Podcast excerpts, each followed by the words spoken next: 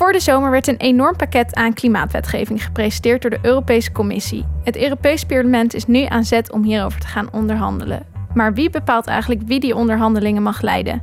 Hoog tijd om het te hebben over de regels die bepalen wie wat te zeggen heeft in het Europees Parlement. Welkom bij Bellen met Bas, de podcast over Europese politiek waarin we bijpraten met GroenLinks-Europarlementariër Bas Eickhout. Mijn naam is Mijke Vedder.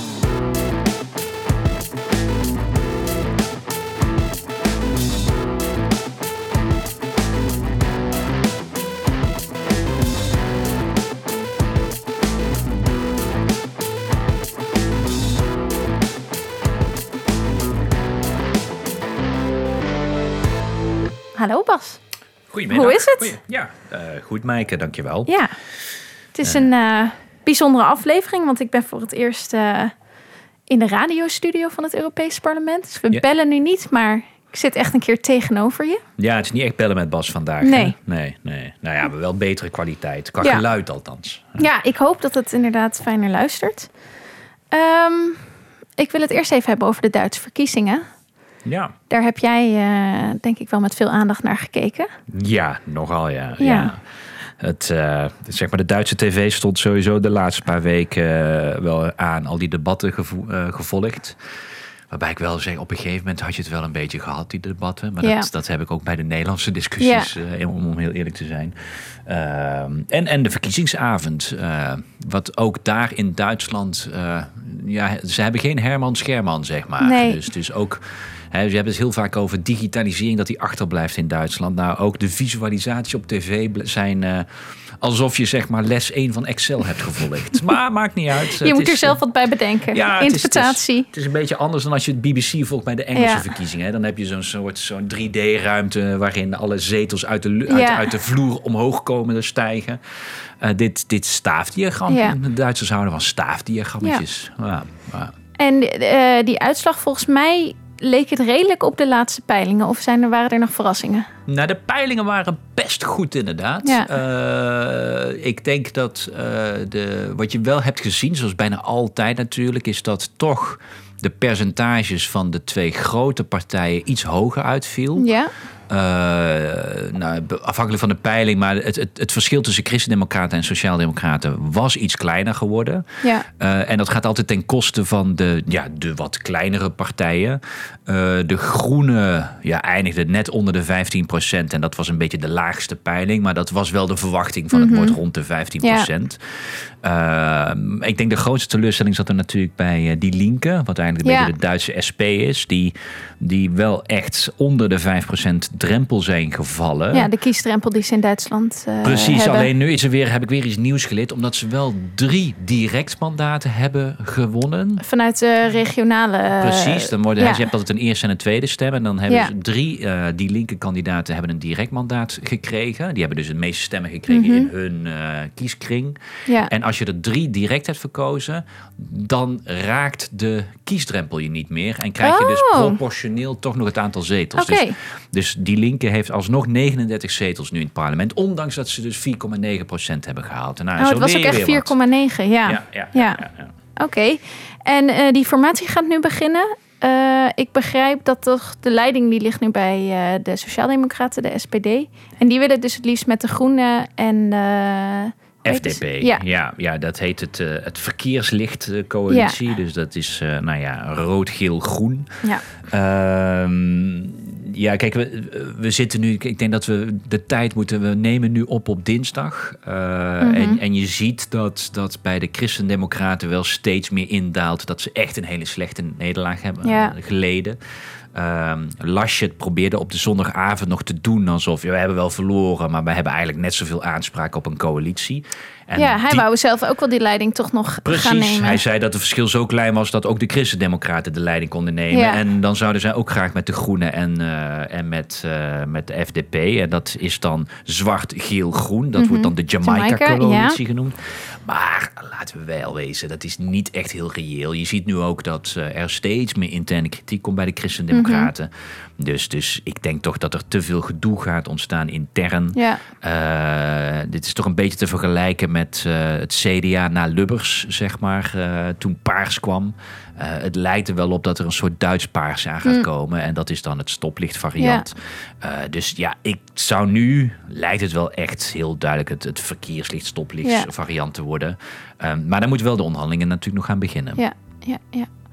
Oké, nou, gaan we dus eh volgende keer Ja, gewoon en, weer en voor iedereen dus, want er wordt het is soms altijd in de Nederlandse media krijg je dan heel erg, ja, de FDP is kingmaker. Ma- Mag ik zeggen, de Groenen zijn groter dan FDP Ja. en zijn net zo'n kingmaker als FDP. En aangezien ze groter zijn, zou ik zeggen, de Groenen zijn zelfs nog meer kingmaker dan de FDP. Waarom dat dan weer Dus die kunnen echt een beslissende rol wel eh, die gaan gaan spelen. een beslissende Ja. rol spelen. Ik bedoel, dat is gewoon eh, de Groenen. En daarom houden de Groenen ook nog de deur open naar Jamaica. Ja. Omdat ze natuurlijk niet gaan zeggen... Kijk, hun voorkeur ligt met SPD.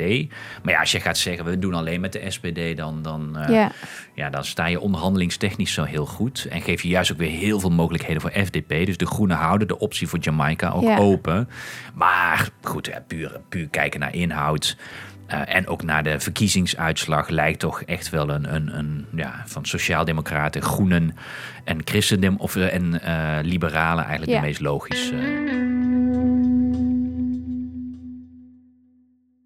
En die, die liberalen, de FDP, dat vroeg ik me nog af. Eh, in Nederland heb je natuurlijk VVD en D66. Als Ja. je dan kijkt naar het Duitse landschap, hoe, hoe vergelijkt dat met elkaar? Nee, dan is FDP wel echt meer des VVD. Ja?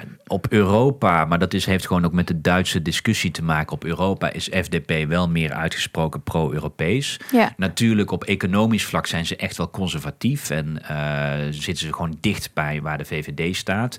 Maar ook op Europa zijn toch veel FDP'ers altijd veel uitgesprokener pro-Europees. Eh, dat, daar kunnen Nederlandse liberalen nog van leren, zeg maar.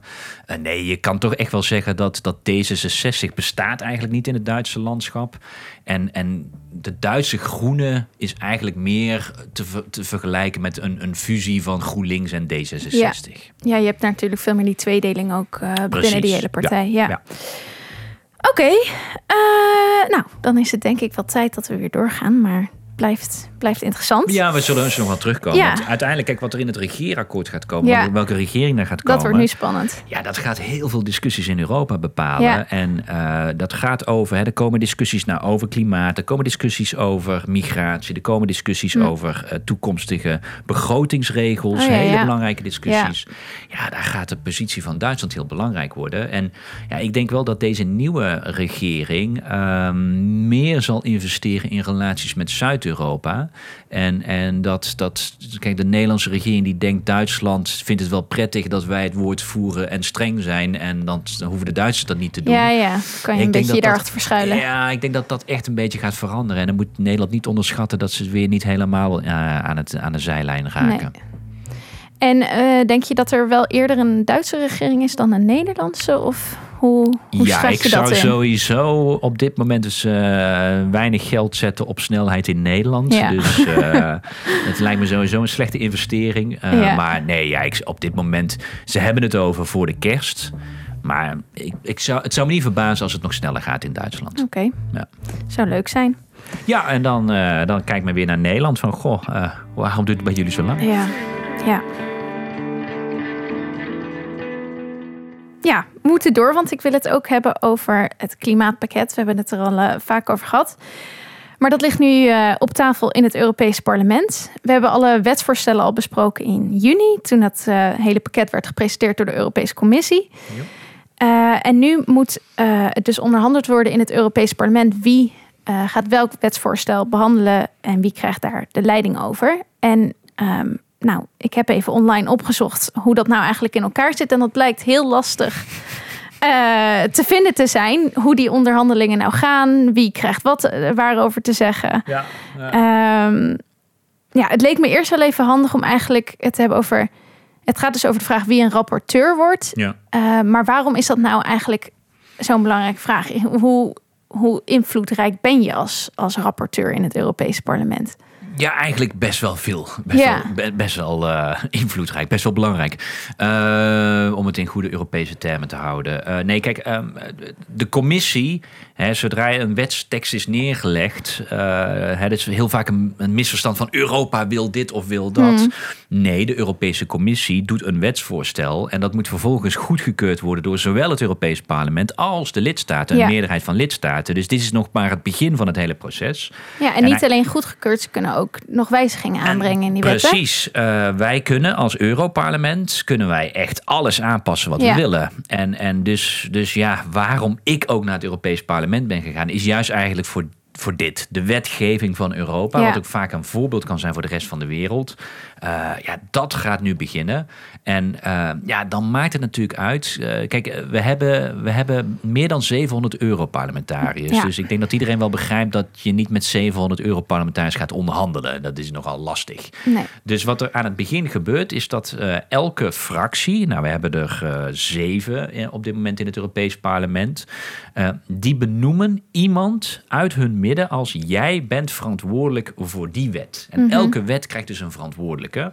Nou, dat heet dan schaduwrapporteur, maar één van de fracties moet de pen vasthouden. En dat is de rapporteur. Je kan het het best eh, vertalen als hoofdonderhandelaar. Ja. Wie wordt de hoofdonderhandelaar eh, van, van het namens het Europees Parlement? Natuurlijk moet je altijd tot een standpunt komen wat een meerderheid achter zich heeft. hè. Je kan niet, ja, je kan van alles opschrijven, maar als dat uiteindelijk geen meerderheid heeft, Ja. is dat niet je onderhandelingspositie. Dus eh, de rapporteur, de hoofdonderhandelaar, neemt wel het initiatief. Dus die is het eerste die een reactie schrijft op het wetsvoorstel van de commissie. En een reactie betekent echt op artikelniveau amendementen gaan maken.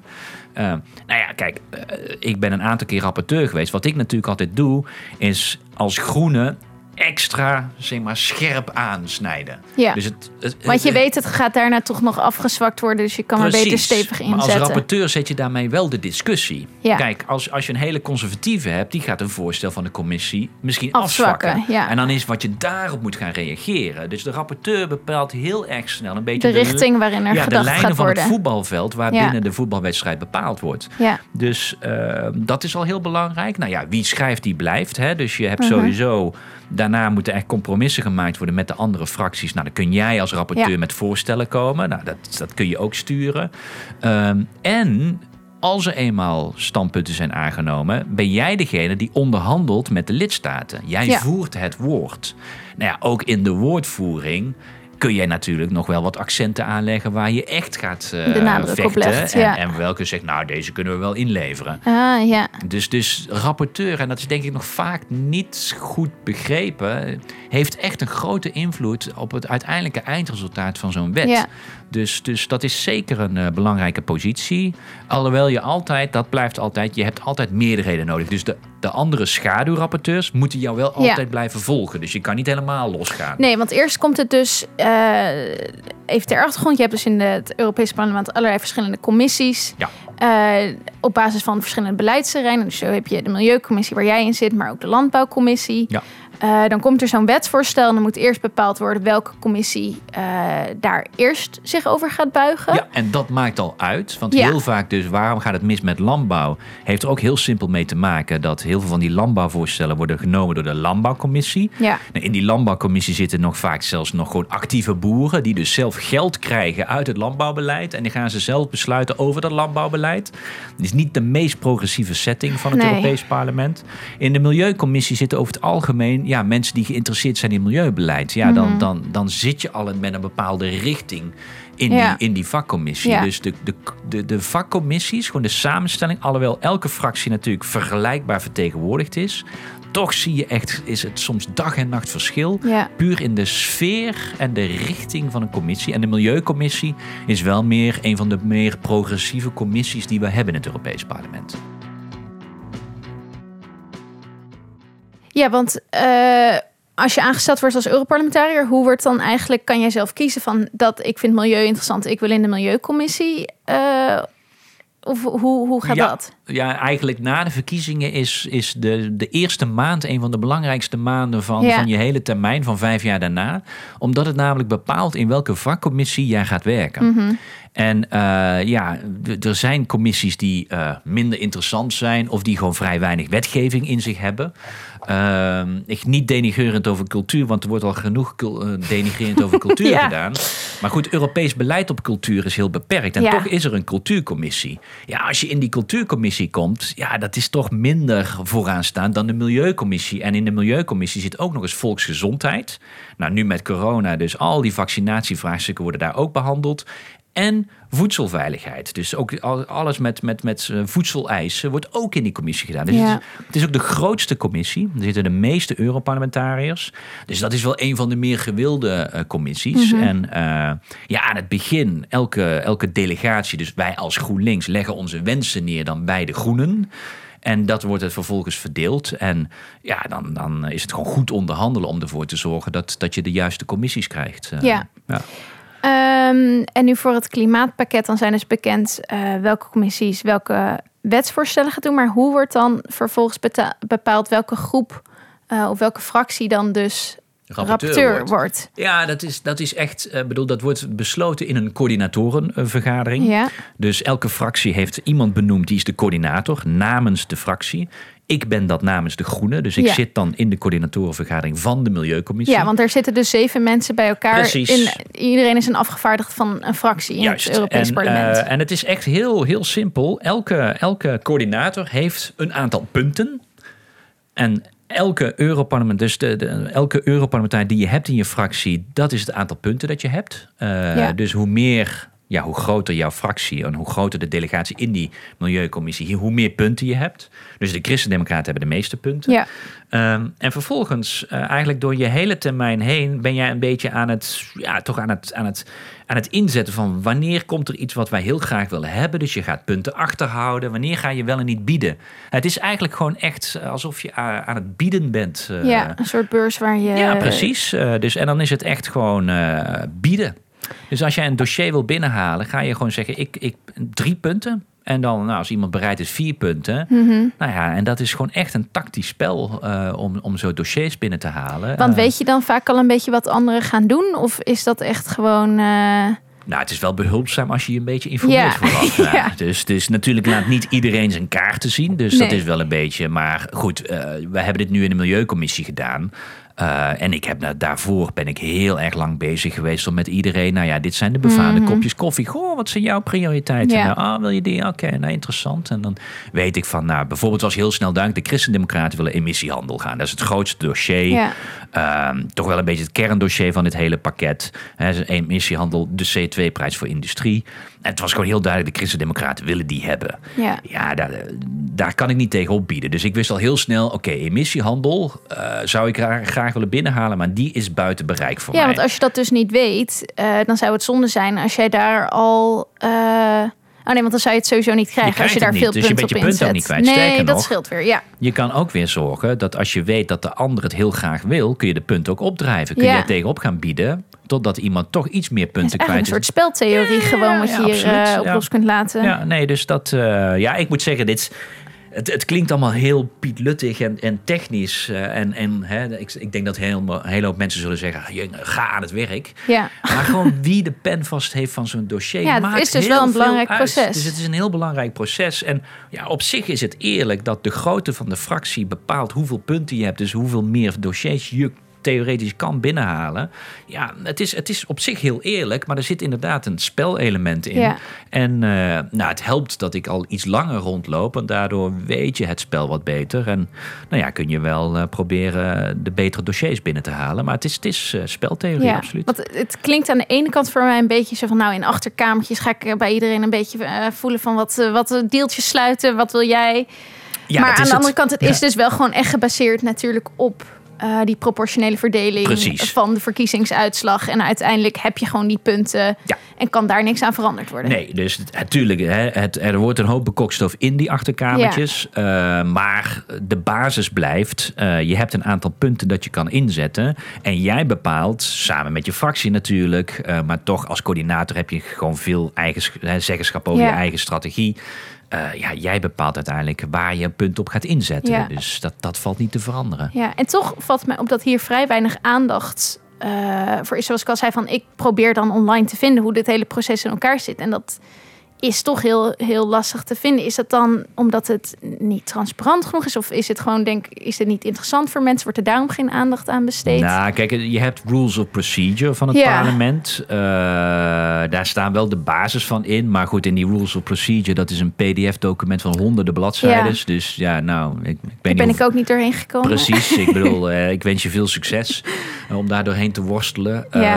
Ehm, en er is inderdaad wat minder aandacht voor. Terwijl, kijk, maar ik kan het me op zich ook wel voorstellen. Kijk, het is echt voor de echte liefhebbers om te weten hoe het werkt. Ja. Waar het uiteindelijk om gaat, is gewoon wie is rapporteur. Ja, En de dat is ook uitkomst wel- van dit hele proces. Precies. En, en in die zin moet je het een beetje vergelijken met de worstenfabriek. Hè? Dat je ook niet per se wil weten, wil weten hoe zo'n worst Wat wordt er gemaakt. eh, in zit, ja. Eh, en dat is soms ook aan te raden hier dat je dat niet volgt. En gewoon wacht maar op het eindresultaat. En Nee, ik weet niet ik of we nou het maken. parlement met een worstfabriek moeten vergelijken. Ah, soms, soms lijkt het er wel op waarschijnlijk. Ja, nee, maar het, het is. Eh, maar, ja, het is het, maar er zijn ook best wel natuurlijk veel wetenschappers die wel proberen dit soort zaken Ja. te volgen. Dus het is voor de echte liefhebbers is het, is het interessant. Ja, het is een beetje een niche. Ja, eh, voor het grotere hoekje. publiek is het gewoon meer, oké, wie, wie gaat het doen en alles. Maar Ja. wat wel weer interessant is, de lobbyisten, die weten echt wanneer dit besloten wordt. En die proberen daar wel eh, invloed op nou, uit te die willen in ieder geval het ook meteen weten. Ik denk dat ze ondertussen ook wel weten dat de invloed op dit proces vrij gering is. Ja. Maar zij weten wel al heel snel, gewoon een half uur nadat de vergadering is afgelopen, eh, krijg ik al lobbymails van. "Nou, Ik heb gehoord dat je eh, Ah, dit. eh, ja, ja, ja, ja, ja, ja. Dus dat, dat gaat wordt snel wel in de gaten Ja, gehouden. wordt absoluut in de gaten gehouden. Oké, het Ja, is alleen de zo- Nederlandse pers of zo die dan niet eh Nou, hier ik denk in de algemene media niet. Maar op Nee. een gegeven moment komt het natuurlijk wel naar boven. hey, die zijn rapporteurs. Als die onderhandelingen echt beginnen ook. Precies. Ja. En dan, dan weet iedereen, dat doet er gewoon toe. Ja. Dus, dus die posities doen het toe. Alleen ja, echte lobbyisten, goede lobbyisten weten dat gewoon meteen. Ja. Ja, en dan eh, het begon eigenlijk over het klimaatpakket, want dat eh, ligt dus nu op tafel. Is Ja. daar al over duidelijk wie, wie waarover gaat onderhandelen? Eh, jawel, we hebben nog wel nog een discussie. Want dat is natuurlijk, omdat ik al net zei, het maakt nogal uit welke commissie de leiding heeft, vakcommissie. Eh, dus, dus daar wordt nog wel, daar moeten we nog een beetje over vechten. Hè. Wij proberen als Milieucommissie natuurlijk zoveel mogelijk van het hele klimaatpakket te zeggen. Daar gaan wij over, Ja. want het is klimaatbeleid.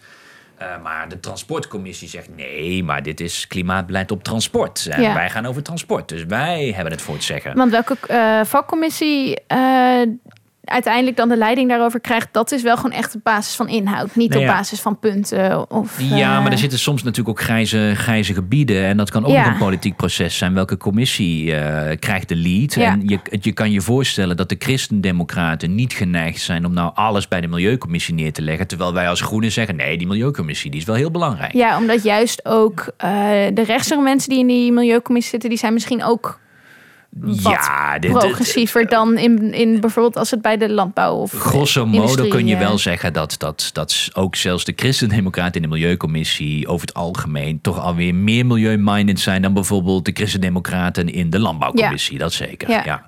Dus het maakt gewoon ook uit welke commissie de lead heeft. Mhm. Want uiteindelijk bepaalt die de stemming de positie van die vakcommissie. En dat rapport gaat dan naar de plenaire. Mhm. Ja.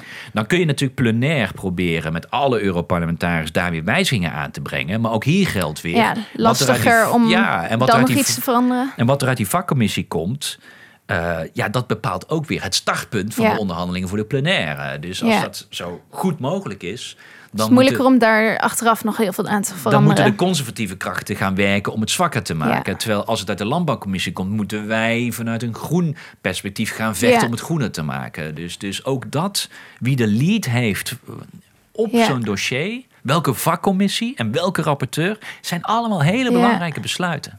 Maar het komt wel voor toch dat eh, een rapport uiteindelijk niet eh, meer ondersteund wordt door de rapporteur zelf. Dat er toch zoveel wijzigingen aan worden gedaan dat die rapporteur er blijkbaar niet in is geslaagd Ja. om compromissen te sluiten of mensen achter zich eh, te krijgen. Ja, er is wel een soort van Stockholm-syndroom natuurlijk, ook bij rapporteurs. Als je zo lang eraan bezig bent geweest en je hebt compromissen gemaakt, dan op een gegeven moment voel je je zo eigenaar Je wil van dat het rapport. verdedigen. Ja, dan, om dan, het moet wel echt zo ver weggaan dat je op een gegeven moment zegt, ik, ik, sta hier niet meer ik sta achter. hier niet meer Nee. achter. Het is één keer in mijn verleden gebeurd dat dat, ik, eh, dat mijn rapport is weggestemd in de plenaire met, met drie stemmen verschil Oh of ja? zo. Ja, ja, ja. En dat gebeurt eigenlijk niet zo heel vaak.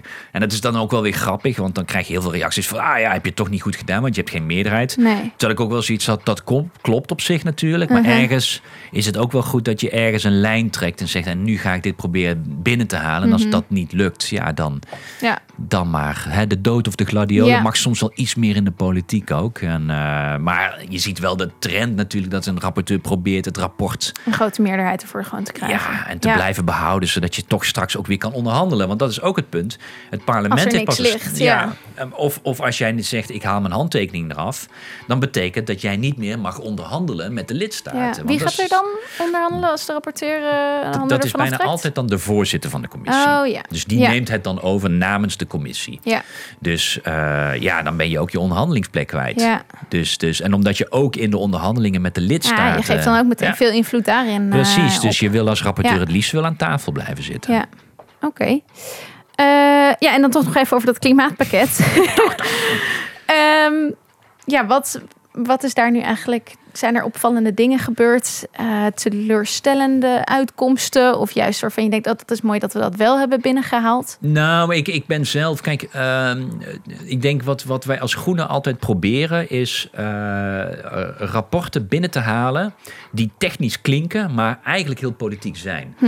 En, en dat is ons wel weer gelukt. In dit klimaatpakket hebben wij als Groenen nu het LULUCF. Nou, ik denk Ja. dat iedereen, oh ja, tuurlijk, LULUCF. Nou, dat we is hebben nu al een paar Ja, keer gehad. Dat lijkt me een toppetje. Eh, eh, dat, dat is dus heel technisch het, het, het berekenen van CO2-regels voor landgebruik. Ja. Maar daarachter zit wel eigenlijk onze hele beleid van hoe gaan wij landgebruik en klimaatbeleid bij landgebruik Ja. bepalen. Nou, dat, dat, dat zit in een technisch dossier, maar is voor de hele sector landgebruik heel cruciaal. En ehm, ja, die hebben we als Groenen wel binnengehaald. En daar ben, ik wel, daar ben ik wel tevreden over. Ook omdat ik dan intern als coördinator kun je dat weer besluiten. Heb ik het ook gegeven aan mijn Finse collega. Oh, die ja. is voormalig milieuminister in Finland. En omdat dit over landgebruik gaat en dus heel snel ook over bosbouw... is altijd Finland een heel moeilijk land daarin. Is normaal heel progressief, Ja. maar met bosbouw Dus minder. juist slim om een Fins iemand Precies. eh, die wel Die, die- wel die aan de groene progressieve kant, kant, ja. is. Dus, dus eh, dat, dat kan de dynamiek ook echt in de onderhandelingen goed beïnvloeden. Dus ik, ik ben wel blij dat we in die setting. En er waren natuurlijk ook mensen van Bas, had jij niet rapporteur willen worden? Ja, op zich had ik dat wel gewild. Maar ik denk dat gewoon puur op inhoudelijke redenen en strategische redenen dat we dit, nou dit rapport hebben binnengehaald. Mm. ja.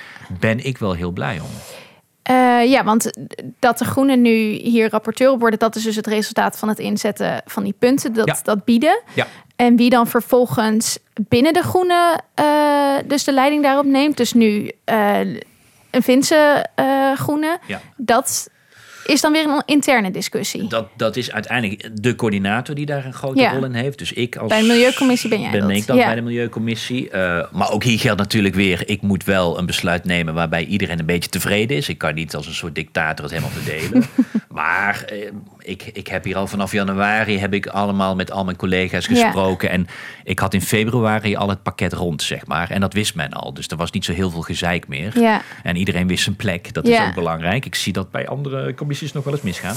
Eh, Ja. Zodat iedereen weet, oké, ik heb dat dossier en dan ga ik daarmee werken. En dus is er ook rust in de tent. En dat is alleen maar goed voor, eh, nou ja, voor eh, als groene De fractie eenheid, om ja. de eenheid te kunnen bewaren. Ja, en ik kan me ook voorstellen dat eh, de groene partijen in het Europese parlement die samenwerken, dus in de groene fractie, daar is überhaupt al vrij veel eenheid en overeenstemming. Ja, In, helemaal als je het vergelijkt met bijvoorbeeld eh, de liberalen, Ja. dat dat bij hun nog een veel groter gevecht is als dan eenmaal bepaald van nou de liberalen die hebben eh, dit dossier nu, dit we- wetsvoorstel mogen zij de leiding overnemen. Maar dan kan het dus nog heel veel verschillen eh, welke Europarlementariër daar dat gaat doen. Want Ja. daar is onderling ook heel veel. eh, ja omdat het uiteindelijk, en, en, en dit is volgens mij, kijk, ik, ik loop nu best wel een tijdje mee in de politiek. Dit is echt opa, opa verteld, maar iedereen die gelooft in complottheorieën, moet ik echt zeggen, eh, de politiek is veel amateuristischer dan iedereen denkt. Die, die krijgen niet eens voor elkaar om dit soort complotten te organiseren. Dat is echt, ik, ik, mensen die in complottheorieën geloven, hebben echt een veel te hoog idee van politiek. Daar komen wij helemaal niet toe in staat. Als ik soms hoor wat het complot zou moeten zijn, wat de politiek heeft geregeld, denk je, nou, Kom maar eens kijken. oh, waren we maar zo professioneel dat we er überhaupt over konden nadenken. Ja, ja. En het doet er het is, het is personenwerk, het is mensenwerk. En Hmm. dus de rapporteur maakt heel veel uit. En bij Groene heb je gelijk dat het daar inhoudelijk zitten we nog redelijk dicht bij elkaar, maar ook dan nog steeds de persoonlijkheid maakt ook uit. Eh, maar je hebt helemaal gelijk, bij de liberalen is het soms van... oké, de liberalen hebben dat rapport... maar dan mm, zegt dat nog helemaal niks over wat dat betekent... Nee. voor, voor de richting, omdat de rapporteur nog niet bekend is. Ja. Even heel simpel voorbeeld. Eh, Jan Huytema gaat nu de auto's en Ja. CO2-standaarden doen. Ehm, nou, ongetwijfeld luistert Jan Huytema mee, dus ik ga dit heel diplomatiek zeggen. Nee, maar Jan weet ook, wij zijn het heel vaak niet eens als Nee. het over landbouwbeleid gaat. En dan staan Jan Huytema en ik echt niet eh, naast elkaar. Eh, maar bij CO2 en auto's, Ja. ja, het, eh, hè, dus zitten we helemaal niet zo heel ver uit elkaar. Ook de, het standpunt van de Nederlandse regering is best oké op auto's. Oh ja, ja. Dus eigenlijk vind ik het helemaal niet erg dat Jan Huytema, als hij dan toch een rapport moet gaan doen. Ja, nou, als iemand van de liberalen het moet gaan Ja, doen, dan is het liever vooral, dat hij dat eh, doet dan ja. iemand uit een ander land die misschien Ja, ik had- nog veel verder afstaat van de positie van de Groenen. Kijk, in die fractie zit ook een Gluk, een Duitse FDP'er. Nou, Oh, ja. die wil je niet op zo'n dossier. Ja, Dus, ja, dan heb je ook weer de hele eh, Duitse auto-industrie Precies, natuurlijk op je dus- dak. Nou ja, even een kleine, kleine kanttekening. Eh, eh, Duitse conservatieve politici. Wat zij verkondigen is ondertussen niet eens meer gesteund door hun eigen auto-industrie. Hoor. De auto-industrie is verder Ja. dan de politici Ja. op dit moment. Dus Ah. dat denken ze dat ze praten eh, op, in naam van de auto-industrie. Terwijl de auto-industrie al lang zegt: jongens, Ja. get on with it. Ja. Maar eh, nee, het maakt gigantisch uit. En dat Jan Huytema nu de auto's en C2 gaat doen, ja, dat is prima. Oké, nou dat biedt ook Ook eh, dat hoop voor het Nederlandse eh, debat misschien. Ja, nee, zeker. Ik denk dat we op eh, auto's en CO2, denk ik dat we samen met Nederland wel echt Ja. voor wat, nog, wat meer ambitie kunnen Oké. gaan zorgen. Ja. Oké. ehm, en verder, even kijken wat we nog meer in de Milieucommissie dan nu onder leiding van de Groenen besproken gaat worden. Jij noemde al LULUCF, landgebruik en bosbouw. Ja. En energieefficiëntie volgens mij, hè? Ja, ja, energieefficiëntie gaan we ook doen. Eh, dus dat is energiebesparing, zeg Ja. maar. Eh, de, de, de lead-commissie is een andere. Maar natuurlijk wat milieu, de wat Milieucommissie hierop gaat zeggen is ook heel belangrijk. En nou ja, ik ben ook wel tevreden dat wij als, als groene daarop... Want energiebesparing uiteindelijk... Zeg maar, de energie die je niet hoeft te gebruiken... Daar hoef je geen alternatieven Nee. voor op te wekken. Daar hoef je niet voor te betalen. Dus dat is eigenlijk heel belangrijk en de basis. En eh, is het ook wel goed dat wij als groene daar een eh, rapporteur Ja. op die opinie hebben. Ja. Absoluut. Ja.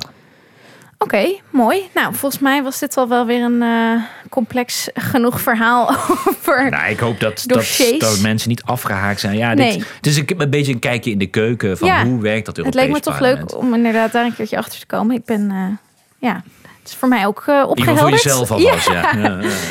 Nuttig. Ehm, ik wou ook nog een vraag van een luisteraar bespreken. Eh, er zijn weer een paar binnengekomen. Martien die had de vraag eh, over WHO-richtlijnen. Die vraagt: Gisteren publiceerde de WHO nieuwe aangescherpte richtlijnen luchtkwaliteit. In Nederland en de EU zullen we nog een hele tijd bezig zijn om dit te halen. Wanneer komt er een nieuwe Europese luchtkwaliteitsrichtlijn? En dan, hoe lang duurt het voordat deze in Nederlandse regels belanden? Oeh, dat is een goede vraag. Ja.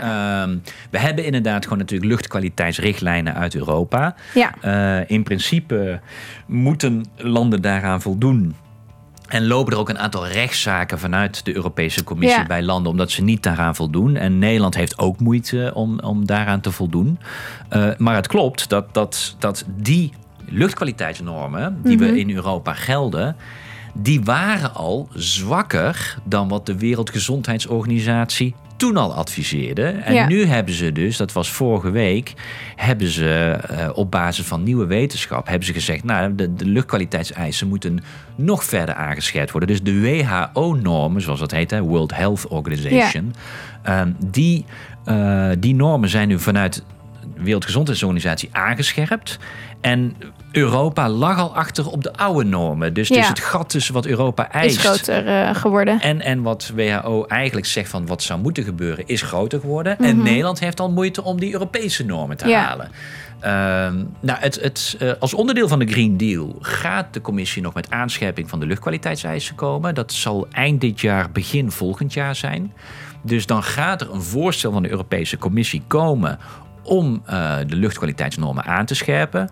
Nou, dan gaat er een hele discussie komen. Hoeveel gaan wij nu eh, ons aanpassen aan die nieuwe Wereldgezondheidsorganisatie? Ja, want die Wereldgezondheidsorganisatie die, dat ge- die geeft eigenlijk een advies hierover. Dus, die ja, richtlijn is- is, is- niet binnen, ja. dat moet nu vertaald Precies, het eh, is een worden in VN, het is wetgeving. een VN-orgaan, dus die geeft een advies, maar daar kan iedereen op zich mee doen wat ze willen. Eh, maar goed, je hoort altijd politici zeggen: We are listening to science. En we Mhm, luisteren naar de mhm. wetenschap, totdat het dan een beetje lastig wordt. Dan ineens luisteren ze niet meer. Ja. Dat zien we bij luchtkwaliteit altijd. En je ziet nu al dat de Europese Commissie het ook heeft over: ja, we want to further align with. Ah ja, dus Nou ze ja, willen hebben meer in de richting. richting. Ja, Ja, wat bedoelen we daar precies? Dus daar merk je al Ja. dat de commissie niet de WHO-normen gaat overnemen. Nou, wij hebben als parlement al een standpunt ingenomen en hebben gezegd: je moet de WHO-normen overnemen. Mhm. Nou ja, dat, dat was in een niet bindende resolutie. Ehm, dit gaat de strijd worden. Dan gaat de commissie met een voorstel komen. En dan gaan we nog weer, hè, waar we net Mhm. dat over vertalen hadden. naar de Nederlandse. Nee, dan gaat eerst nog de Oh, hele wetgeving. hele- ja. ja. Dus moeten Ja. we nog gaan vechten wie wordt rapporteur. Eh, parlement en lidstaten. Dan is er een deal. En afhankelijk van die deal moet dan Nederland in een bepaalde tijd weer aan die Europese normen voldoen. Ja. Dus je ziet wel, er gaan er alweer weer wat verwateringsstappen tussen Ja. komen. Maar goed, uiteindelijk wat in die Europese wet gaat komen, ja, daar zal Nederland aan moeten voldoen. Ja. Maar de kans is dus wel groot dat die, dat die, eh, die Europese eisen iets lichter zullen zijn dan wat de WHO nu aanbeveelt. Ja, maar het zet wel weer extra druk, denk ik, ook op de commissie om dus nu wel. eh, Absoluut. Ja, dat hebben wij natuurlijk ook meteen aangegrepen aan Ja. de commissie van zie je, kom, eh, dit Ja, hè, laat extra eh, ja, Waarom zien dat niet het nodig en is. helemaal eh, Green Deal commissie. Nee, jullie wilden naar Ja. een schone economie in 2050. Ja. Nou, luchtkwaliteit zit daar toch echt wel bij. Ja. Dus het wordt volgens ons wel even tijd dat de commissie nu ook echt naar dit soort eh, wetenschappelijke Ja. inzichten gaat luisteren. En niet alleen maar eh, over man on the moon projecten Ja. praten als het eh, leuke speeches in de plenaire. Ja. Oké, duidelijk. Eh, nou, ik hoop dat dat de vraag van Martien beantwoordt. Ehm, Ik hoop het ook. ja. Heb jij ook een brandende vraag over een moeilijke Europese term? Geef hem dan door via vriendvandeshow.nl slash bellen met Bas. Dat was hem weer voor vandaag. Ja, dan gaan we volgende keer weer verder. Ook over het klimaatpakket, die voorstellen die nu op tafel liggen. Duitse verkiezingen. Blijft nog veel te bespreken. Volgens mij wel. Ja, dankjewel Bas. Graag gedaan. Dit was Bellen met Bas, een podcast van GroenLinks Europa en de Groenen in het Europees Parlement. We horen graag van je. Laat je reactie achter op vriendvandeshow.nl slash bellen met Bas en meld je aan voor onze Europa-update op europa.groenlinks.nl. De audiovormgeving is door Studio Cloak. Tot een volgende keer!